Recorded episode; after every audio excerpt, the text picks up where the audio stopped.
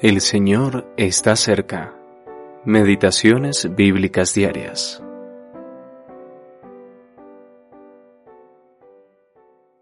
Todas las cosas que pertenecen a la vida y a la piedad nos han sido dadas por su divino poder, mediante el conocimiento de aquel que nos llamó por su gloria y excelencia.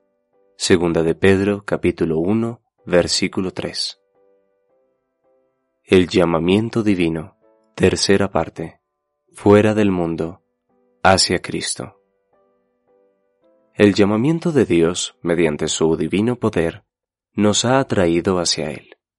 Su llamamiento tiene lugar en el tiempo, pero está vinculado a sus propósitos eternos, que consisten en conformar a la imagen de su amado Hijo a aquellos que ha escogido y llamado. Romanos capítulo 8 versículo 29. Dios nos llamó con su voz y le hemos escuchado. Le hemos visto gracias a su luz y nos comunicó sus buenas nuevas. Segunda de Corintios capítulo 4 versículos 4 al 6. Su llamamiento es santo. Segunda de Timoteo capítulo 1 versículo 9, separándonos para sí mismo.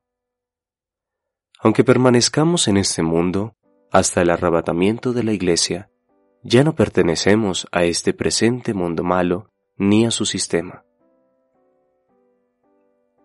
El llamamiento de Dios a salir no es algo negativo, pues atrae a quienes han sido llamados hacia la persona más maravillosa del universo, nuestro Señor Jesucristo.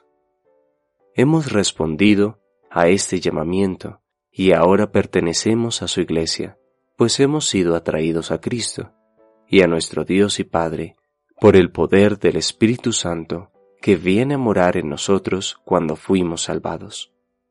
Habiendo sido llamados y salvados, pertenecemos a la Iglesia de Dios. En griego, la palabra eclesia, iglesia o asamblea, significa literalmente una compañía de personas llamadas fuera. Todos los que son llamados por esta poderosa voz fuera de este mundo, fuera de la oscuridad, son atraídos por y hacia la maravillosa luz de Dios. Simultáneamente, son atraídos a Cristo y a todos los verdaderos creyentes que han recibido a Cristo como su vida. Abraham fue llamado por y para el Dios de la gloria. Hechos capítulo 7, versículo 2. Nuestro llamamiento celestial nos conecta para siempre con nuestro Señor Jesús, quien se ha sentado a la diestra de Dios, habiendo recibido gloria y honra. Hebreos capítulo 2, versículo 9 y capítulo 3, versículo 1. En la tierra, el Señor Jesús llamó a sus discípulos para que fueran salvos, lo siguieran, aprendieran de Él, y entonces los envió ahora llama desde el cielo, pero los objetivos son los mismos.